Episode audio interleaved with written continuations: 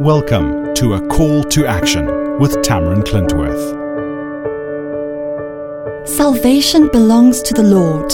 Your blessing is upon your people, we read in Psalm 3, verse 8. Here, the word salvation is not limited to the redemption of our souls.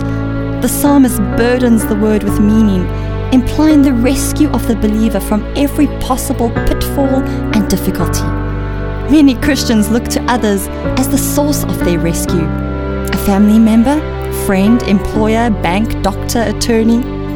While our God can use many a vehicle to bring about his rescue plan, we must always remember that he is the source of our rescue, not the tool. He can remove one and replace it with another, use the foolish to confound the wise, or guide the decisions of those who do not even acknowledge his existence.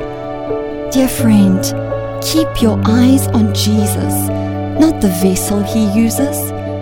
Salvation, both great and small, belongs to him and to him alone. Pray this prayer with me. Lord, you know what challenges I am facing.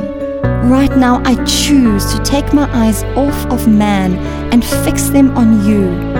Whatever tool you choose to use, I give you all the glory for my deliverance. You alone are the source of my salvation. We would like to bless you with a free gift. Visit us at inhisname.tv today.